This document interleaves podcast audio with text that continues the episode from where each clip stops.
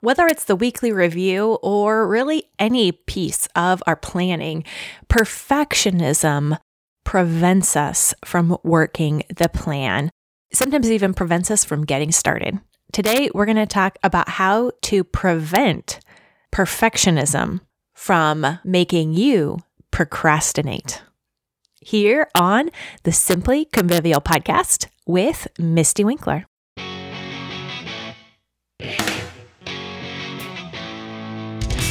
Perfectionism really trips us up in more ways than we realize. Sometimes we think we're not being perfectionist. Maybe we even think we're being realistic.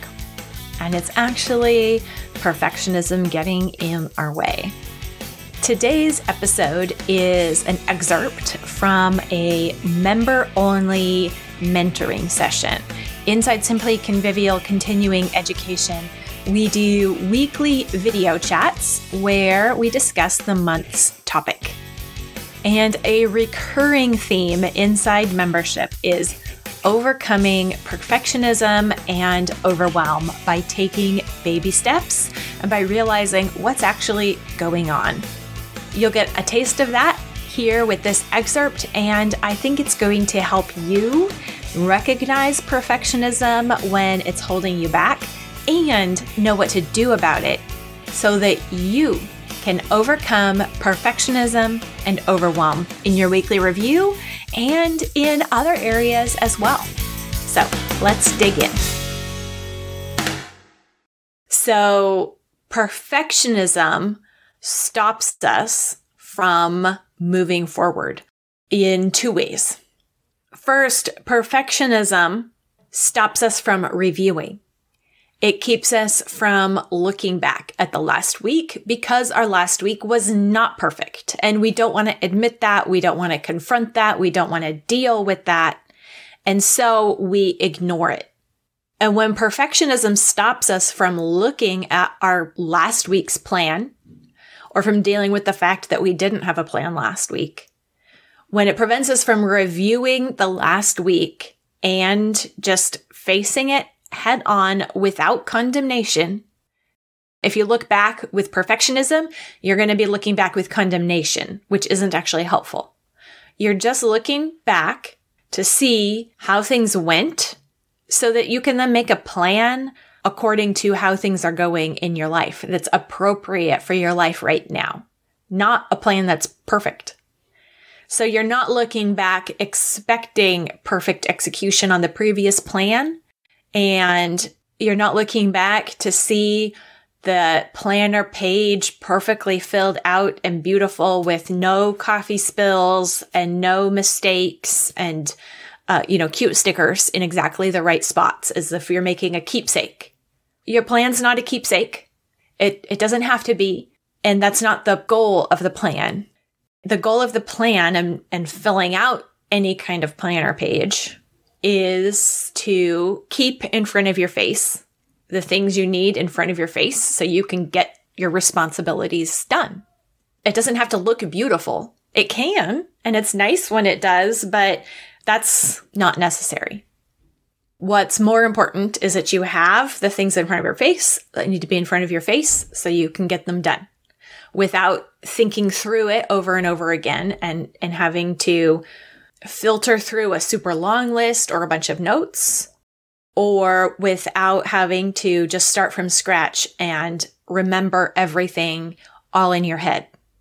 We, we keep it on paper because that's a safer place than our heads to keep it. So when we don't want to review from the past because we want to pretend that we didn't mess up this last week. That's not helpful. We're doing it so those perfectionist tendencies are preventing us from looking back. And it's only digging us further into the hole. It's not even helping keep us out of the hole. It's not even keeping us out of the hole of being overwhelmed. And I think that sometimes that's the promise that our perfectionism lies and gives us is that don't look back you'll see everything you didn't get done and you'll be overwhelmed. So to prevent overwhelm, we're just going to not look at how the last week actually went. And That's a lie. That's not helpful. You're going to stay in overwhelm if you don't look back and see how things are actually going and what actually happened because it's just going to be vague and undefined and a mess in your head because you keep shoving down thoughts that you don't like. And so one of the reasons why we keep returning to the tagline, the motto, repent, rejoice, repeat, which I have behind me here, is that it gives us the right thing to do when we look back and realize I didn't do what I was supposed to do. I didn't get all the things done. I messed up. Repent, rejoice, and repeat is our motto because we are fully expecting to need it. And it tells us what to do when we look back and say, well, I messed up. I dropped that ball, whatever. I repent. I don't pretend it never happened. I don't ignore it. I don't promise to do better, even as if I have to work myself up to my own perfectionist standards. We repent. And when we treat it in those terms, I, I think, I hope that a lot of the times, yes, there are going to be things we need to repent of for sure. There are going to be times where it's like, I did not use my time wisely. I, you know, failed actually. And I need to repent of those times. And then sometimes I'm like, you know what? I didn't do this plan. And it's not actually because I have to repent of not doing what I wrote down. I need to repent of my grumbling over my real life. Because it was just actually my real life and the moment by moment duties that God gave me, needs He put in my path. And I did those instead of what I wrote down. And so what I need to repent of are false expectations or a bad attitude about the actual things God put in my path to do this week. I did those. And so I'm going to acknowledge that and move forward and honestly evaluate. Does this thing need to stay on my list? Or is this just my own personal pet thing that I need to let go of right now? And when we recognize and, and do repent of what needs to be repented of, then we are free to rejoice, even in the mundane work, even in moving that task forward, because we are walking in step with the Spirit, because we are walking in the good works that God has prepared for us to do.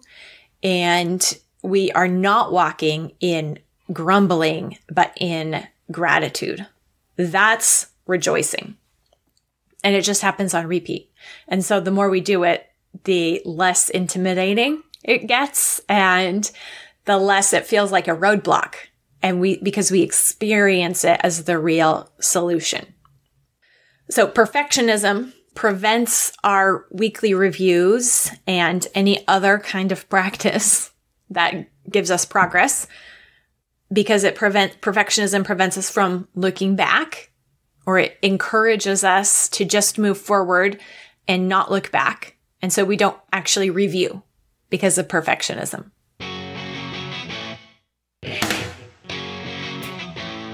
And that's it for this episode of the Simply Convivial podcast. Be sure to subscribe so you don't miss the next one.